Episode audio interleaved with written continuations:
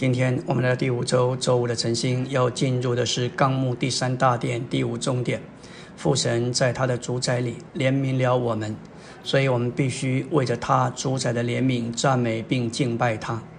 我们若是回顾以往我们人生的每一段路，就会敬拜他。我们会看见我们人生的每一步道路都不是出于我们自己，乃是出于他。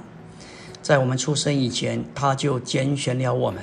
同时也预定了我们，他安排我们每一件与我们人生有关的事，包括我们出生的时间、我们的地点。他也预定我们要成为谁家的儿女。虽然我们有时会觉得生错了家庭，我们有些人喜欢自己的父母，却想改换兄弟姐妹或别的亲戚。许多人埋怨神给他们安排的地位、安排的环境。不满意神托付他们的一些的职位，想做这一个，神却安排做那一个。虽然有雄心在这里服侍，神却把它摆在别的地方。当我们回想、回顾我们这一生，我们都要服服并承认，一切都不在我们，不在那定义的，不在那奔跑的，都是在于发怜悯的神。连我们的遗传。我们的天赋，这一些都是神所定规好的。我们人生会走什么道路，也都是他预备的。我们的神从来不突然行事，他总是老早就预备好了。不仅如此，他也定好我们所有的年日，以及我们所住的地方疆界。临到我们身上的每一件事，都在于神圣的怜悯。我们不应该信靠自己。也不该以为我们能在这里，是因为我们算得了什么，或是因着我们做了什么。我们今天所以能在主的恢复里，不是在于我们的定义，也不在于我们的奔跑，乃是在于那施怜悯的神。我们能够得救，我们愿意走主的道路，这是何等的怜悯！我们愿意从现今邪恶的世代中分别出来，这是主的怜悯。世界何等可爱，何等的吸引人！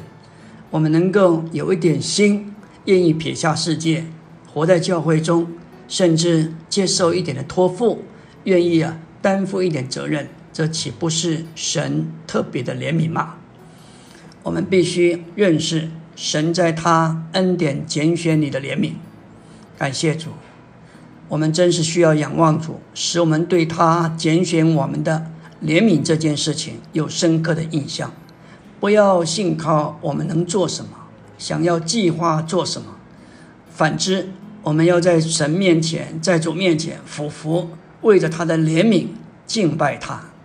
当我们越为着他的怜悯敬拜他，我们就越被拔高，甚至不必挣扎努力要去背负责任。我们会发现，在主的怜悯里。乃是主背负着我们，不是我们在那里好像苦哈哈的背负什么责任。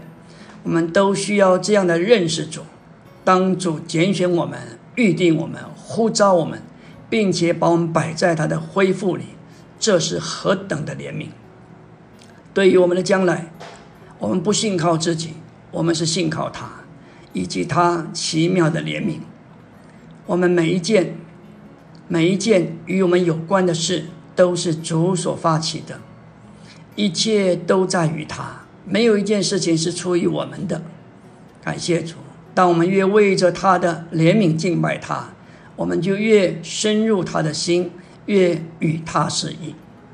感谢主，我们若是为着神的拣选来敬拜他，他也就要背负着我们来背来负责任。我们若是凭着自己想要背负什么，为神做什么，我们里面就会觉得越越过越受苦，并且满了苦味。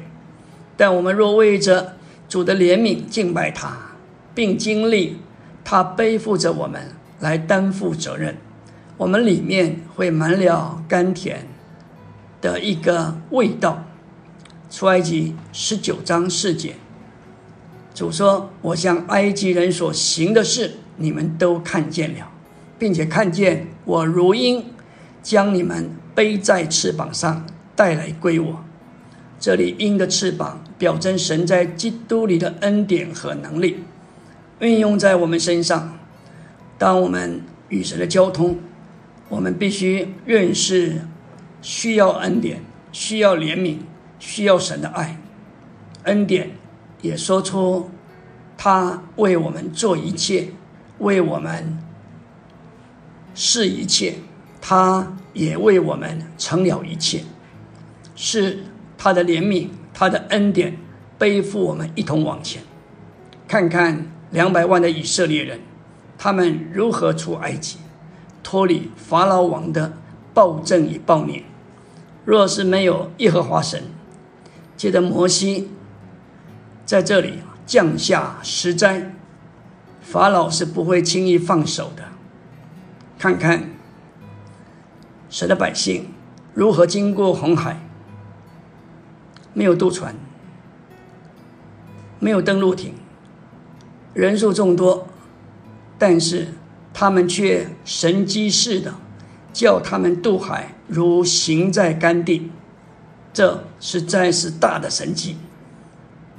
我们再看他们经过大而可畏的旷野，那是不毛之地，没有工业，没有商业，没有农业，神却吩咐马拿从天而降，四十年之内养活他们。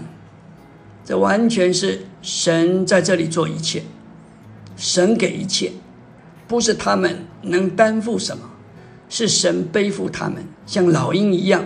把他们背在翅膀上，他说：“我要向谁施怜悯，就向谁施怜悯；要谁向谁，要对谁动连续，就对谁动连续。”今天我们若是享受主的怜悯，为了他的拣选敬拜他，我们就要在诸天界里了。感谢主，都需要回忆、回顾我们这一生。好像是我们立志，是我们定义，其实都是神在这里一步一步的引导我们。感谢主，这是他的怜悯。我们是器皿，不是工具，我们乃是他的容器。按照罗马九章，我们乃是盛装神的怜悯、尊贵和荣耀的器皿。这怜悯、尊贵和荣耀，实际上就是三一神自己。在我们对主起初的经历的阶段，三一神是我们的怜悯；长进的阶段，他成了我们的尊贵；完成的阶段，他要做我们的荣耀。现今我们享受我们的神做怜悯，多少也享受他做尊贵。当主回来时，我们要完全被带进尊贵。也要被带进荣耀里。那时，我们要被三一神充满，不仅做我们的怜悯，做我们的，也做我们的尊贵和荣耀。阿门。